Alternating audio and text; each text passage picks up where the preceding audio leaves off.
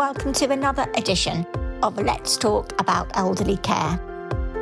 Today I'm going to be chatting with a carer, a carer that came to Care Campaign for the Vulnerable when she raised issues at her place of work. Today, she will discuss how she's finding it difficult to get back in the world of care and why her employer is now her former employer. Today, we talk to Eileen. Hi, Eileen, and welcome to Care Campaign for the Vulnerable. Let's talk about elderly care. Hi, Jane. Thank you for joining us today. You're welcome. Now, Eileen, you came to Care Campaign for the Vulnerable when you had real concerns about issues that you were faced with. I'd like you, obviously, to leave out identity, but I'd like you to explain why did you first decide to go into care? Because I was a carer for my mum for 10 years who had a stroke. My dad used to be her carer with my sister. Then my dad died of cancer five years ago. Oh. And then in January this year, my sister had a stroke, and in February, my brother had a heart attack. Oh, God. So we could no longer look after my mum because she was a double up. Right. She couldn't walk. So we had to get Brent counselling to look after So mum. when you say a double up, you obviously needed more than one carer. Yeah, two people, yeah. Right. Okay. So obviously, I'm so sorry to hear that. That must have had an awful strain on your family. So what happened then when you approached Brent and what made you decide to go into care? Well, Brent Council took over looking after mum, two carers four times a day. And then I was off work, obviously, because of the COVID. And then I saw a sign because it's five minutes from my house, the care home. Mm-hmm. And I saw they were looking for staff. And I thought I could try that, you know, two days a week. So I Wow. went for the interview and I started. I love working there. So when you went to the interview, I remember because we have supported you and we're currently supporting you. You said that you had to do some online training. We had to do some e learning. It took me three days to do the learning. And was that all the learning? I mean, when you say that was your training, was that completed? Was that okay? Yeah, I completed everything. Once that was completed, I emailed the home to say I'd done it. And then I had to do three days where I worked with a carer, just Right. seeing what it was like three 12 hour shifts. Right. Okay. So you obviously enjoyed it within that period of time. I did, yeah. So leading up to that, can you tell me what made you contact Care Campaign for the Vulnerable? So I got the job two days a week in the care home. They said there would be plenty of shifts for me, which I was happy with. So you were bank, were you? I was bank worker, but he said there'd be plenty of work Mhm. going forward. Right. So I done my three day shifts and then I got the rota for the month. I was on it two days every week. So, Right. so I started my first shift on the 1st of July. That was on a Wednesday. I love, absolutely loved my job. Come home, couldn't stop talking about it. then the following Monday, I went to do a shift in the morning. I had mm-hmm. to double up with someone because the people on our unit needed two people. Right. Okay. So anyway, I was giving personal care to this lady who had a broken arm and a bruised hip, I noticed. So let me stop you there, Eileen. The client, was it on her care plan that she had a broken arm and a hip Yes, from a fall in the home? in the Yes. home, yeah. Okay, carry on. So me and this other lady, she was at one side of the bed, I was at the other side of the bed. The lady pulled the carer's hair. So the carer got her hand, put it behind the resident's head, and yanked her hair back. And you saw that very vividly. Very vivid. I was so shocked. I mean, I've seen it on the telly and stuff, but I didn't expect to see it. I was so shocked and angry. I said to her, How dare you do that? So when you saw the carer do this awful action towards this vulnerable lady, what was her reaction when she saw your reaction? There was no reaction. She didn't care.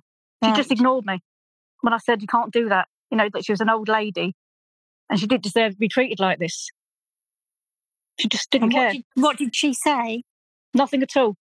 Nothing at all. She didn't say anything to So me. she didn't say to you, I haven't done anything. I've just pushed her hair back or She didn't oh, respond. she didn't respond. Okay.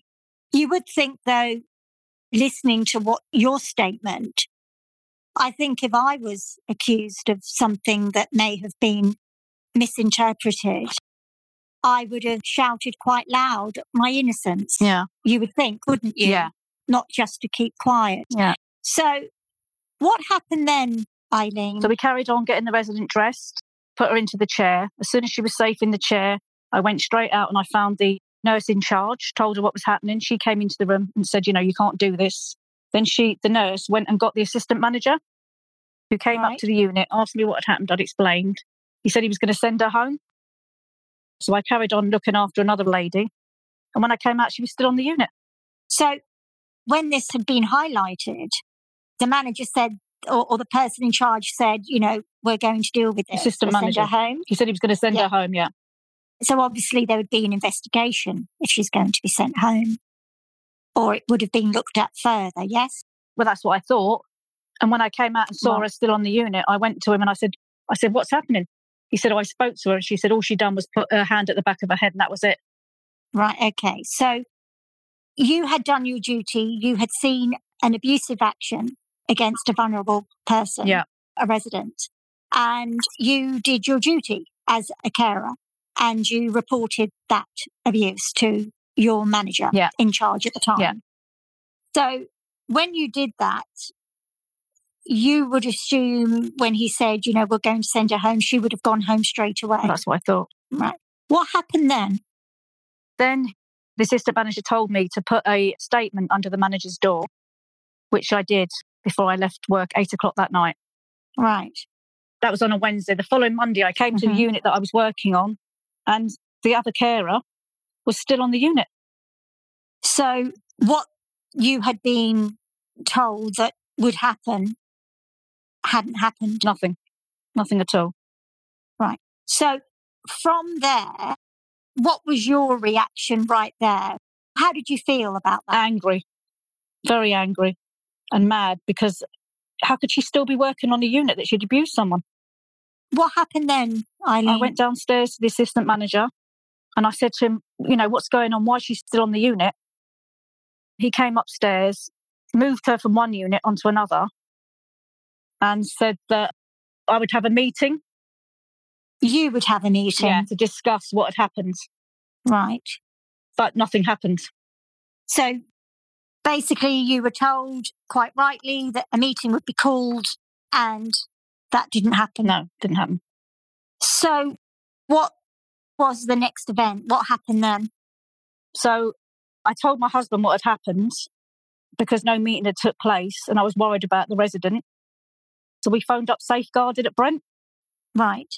and they said that they would look into it, Okay. but no one got back to us. So, what was your next step? My next step, when I went to work the following week, I got called into the manager's office as soon as I went to work. The assistant manager was present as well. And they asked me mm-hmm. why I'd contacted Brent Safeguard and the QCQ, why I'd contacted them. How dare I?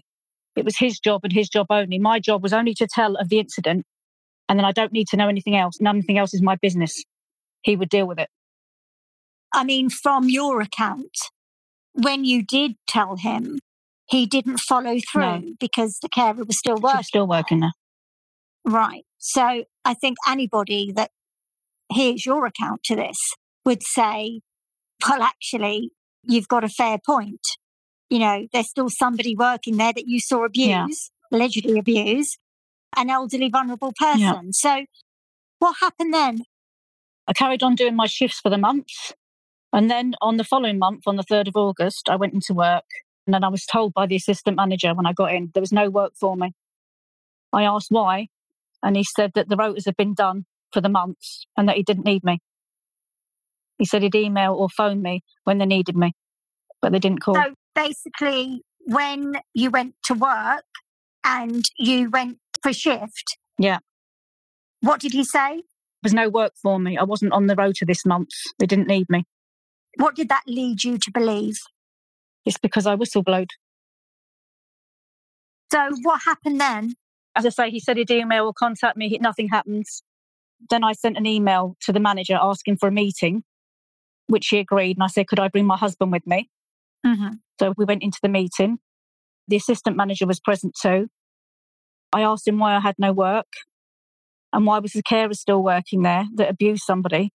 Yeah, I'm a whistleblower and I had no work. Sorry, what was the reply? He had no more work for me. So that was it. There was no, no comeback, nothing. No. Did you say, you know, is this because I've raised issues? I did. He didn't answer. I asked about the resident as well, you know, how she was doing, if her family have been informed, and telling them that she didn't eat or drink that day. The day it happened, she didn't eat or drink anything. I was in charge of looking after all the paperwork for six residents, and she was one of my residents. And she didn't eat or drink all day, and she loves a cup of tea. Did you raise that in your concerns? I did. I even put it in the paperwork, and I also told the nurse in charge that day that she didn't eat or drink, and I was worried about her. Right. So, what happened then, Eileen?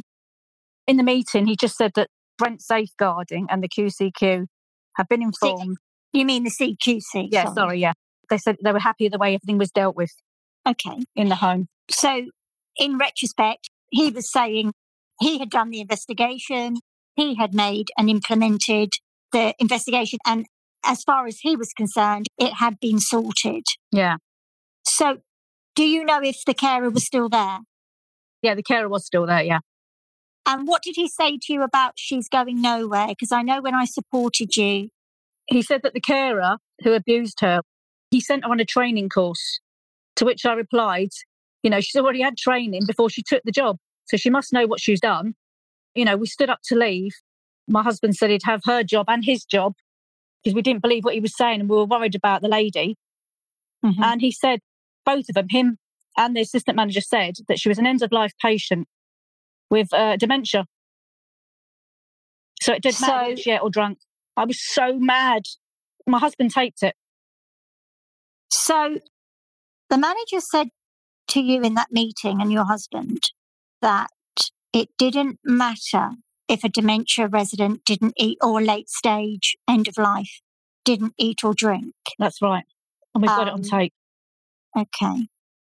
Was the elderly lady, Eileen, able to eat and drink? Yeah, you give her a food, she would eat and drink. Yeah. Right. Not that day. What was on her care plan? Did it say nil by mouth? No. Right. Could eat and drink because we just had to write down how many cups of tea she had, you know, what milligrams and what her food was for the day. Okay. So what happened then? Then we went to the police station. That was across the road. Exactly across it? the road, the police station. Yeah. Can I just stop you there, yeah. Eileen? Why did you feel the need to go across to the police station? Because I didn't feel like anything was getting done. I didn't believe. Were you worried for the lady? I was worried for the lady and all the other residents in the home. What did the police say to you? The police actually said they phoned the home and the home said that they dealt with it and they said there's nothing they could do. They gave me a crime reference number and we left. Okay. Was that when you contacted me, Eileen? Yeah.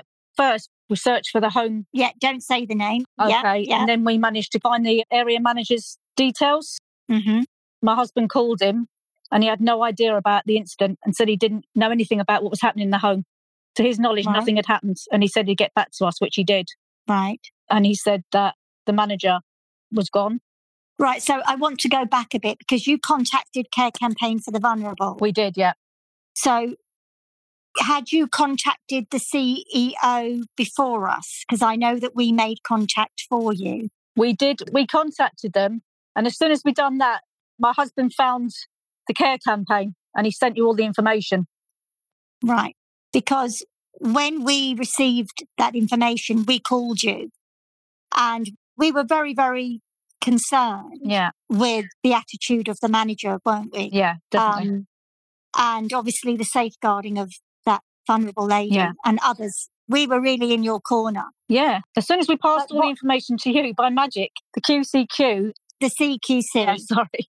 That's okay. We just want to make it yeah, make yeah, it right for the podcast. Yeah, they decided to look into it, you know, more seriously.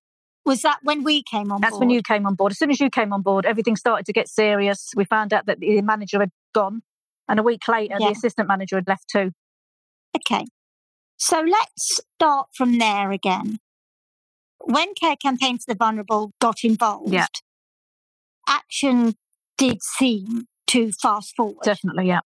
I did myself, with your permission, I contacted the CEO Yeah. or the managing director of the provider. Yeah. And I've actually, with Care Campaign, we've had a couple of incidents over the years with this provider. So I had his email. Yeah. So I contacted him and raised awareness to the issue and how concerned we were. And I did receive an email within five minutes back Yeah. saying, Thank you very much. We take these allegations very seriously and we will get the area manager to now take over and to get a meeting. And true to form, they made contact with me and we arranged a meeting, didn't we, We in your home? yeah. So from that stage, explain to me what happened then, From the meeting, he said that I'd be a great person to be working for that company. which I heard him say. Yeah. He was sorry what I'd had to experience. And then he said he would get in contact and find out all the information. And I just asked him about work, you know, would I have any more work? And he said that I have to deal with HR. I was in that meeting with You you, were. Eileen, and I actually took the impression that he did apologize. Yeah. And he did say that it was from your account, that it was unacceptable what was being said. And he did say that it would be dealt with in the strictest terms. Yeah. He did also state, because I think at that stage we were worried with how you were being treated Yeah. after whistleblowing.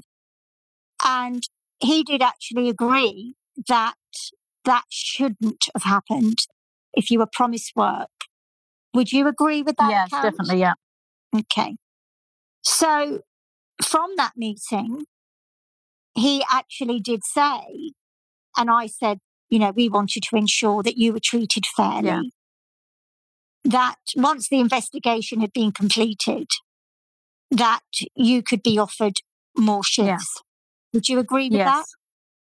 So what happened then I had a meeting with HR on the 3rd of September at, at the, the home? home. Yeah. Expressing my concerns, you know, that I wasn't on the road, so I've had no work since I'd done the whistleblowing. They said that they'd done the rota for September, but they'd see if they could get me in for October. I've heard nothing. I've emailed them, nothing. So you went back as a responsible carer, Yeah. doing your duty, and I commend you for that. And you then wanted to get more shifts.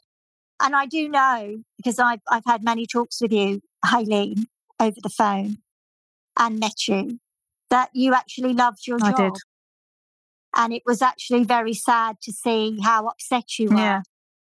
So before I talk to you about you and all this, how has it left? I mean, when you came back from the meeting and they said, well, you know, come and ask again in October. Have you gone back and asked, is there any shift? I've emailed, I've heard nothing from them. So many emails. okay. So would you take from that that they're ignoring me? They are you? ignoring me. Okay. So, first of all, how do you feel about raising awareness to an abusive action from another care worker? How do you feel now about that? Oh, I'm glad I've done it. I would do it again tomorrow. You know, it's my duty to look after them residents. I'm not going to let anything happen to them, while they're in my care. Well, I would say the vast majority of good, dedicated care workers would have your ethos Yeah. there. So, what do you see now happen? What's happening now? I'm not going to go. Obviously, if they beg me now, I wouldn't go back there. I'm going to Yeah. find another caring job. I do enjoy it. I'm going to find another home. Well, I think the sector would be a, a very sorry place without you and people like you. Can I just ask, obviously, with the worries and concerns that you have, did the senior management team write to you, get back to you, reassure No. you? No, I didn't even. No. Nothing from that From meeting that meeting we had. Only the HR. That was it. Nothing else. I have to pass that home every day because I live five minutes round the corner. And I just look up at that. I look up at the window and it makes me feel so sad. Yeah. I can imagine how that would make you feel. If you could have a choice, Eileen, what would you like to see happen in care homes for carers? What protection? They have to help the whistleblowers because we're there to help the residents. And without us, people aren't going to whistleblow. I worry for the residents. Right. I mean, that's a real sort of issue, Yeah. isn't it? When carers are told in best practice how to whistleblow. And obviously, care homes do have steps in place to be able to whistleblow. And then when you do, you're treated very poorly. Yeah. So, what would you advise other carers? Because obviously, on our podcast, we get many carers listen to it. What would you say to carers who are in your situation? I would say to whistleblow. We have to whistleblow. We have to look after the residents who can't look after themselves. And what would you say if a carer? Because I know I've put a couple of carers your way, Care Campaign for the Vulnerable. We've had many carers contact us, and we actually send them your number to talk to you. Yeah, I've spoken to a few. They just tell me everything that, you know, that's been gone on and it's quite sad. Is it similar to your accounts? It is similar, yeah. So they've actually been ostracized for raising awareness to abuse and yeah, neglect. got no more work. It's the same. Everyone's got the same story. Got no more work from the home that they've raised issues. If you could say something to the manager that had the meeting with us that day, and then I think we're going to leave Yeah. it there. But if if you could have the last word to this manager that came to that meeting, what would you say to him, Eileen? I'll tell him to get some CCTV in all homes, in every single room, so we can see what's going on. So that would be the fact that you would endorse safety monitoring in the care of vulnerable elderly in care 100%. homes. Can I just tell you something else? When I passed the care home on the 14th, there was an advertising board on saying 100% record, 100% safe, effective, caring, responsive, and well led. We phoned up the QCQ, and two days later, they'd had to take it down. The same home. So you phoned up the CQC and you complained about the good Yeah. rating across the board yeah. for safe. Right. And they took Two days down. later. Well, I, I commend you, Eileen. I commend you for standing firm and not allowing yourself to be bullied. And by standing by your conviction that what you saw was wrong. Yeah, it was terrible thing to see. As I said, I never expected to see it. You know, I've seen it on the TV, which you, know you see it on the CTV, don't you, on the telly? But I didn't actually see it. I was just so shocked. I don't think I'll ever get over it, and I feel so sorry for that resident. And I hope to God that her family know what's happened. You know, Eileen, I'd like to thank you for talking to Care Campaign for the Vulnerable today. I know it's not easy, but I think you're going to help many, many people in the sector who want to speak out about abuse and neglect that can happen in care homes. So, can I just take this opportunity to thank you for what you did and to basically say to the provider who, you know, in your account, stopped giving you shifts for whistleblowing you know, they've missed out on a very, very dedicated, conscientious care worker, and that's their loss. So, Eileen, can I say thank you very much for talking to us today? thank you to you, Jane, for all your help. Thank you.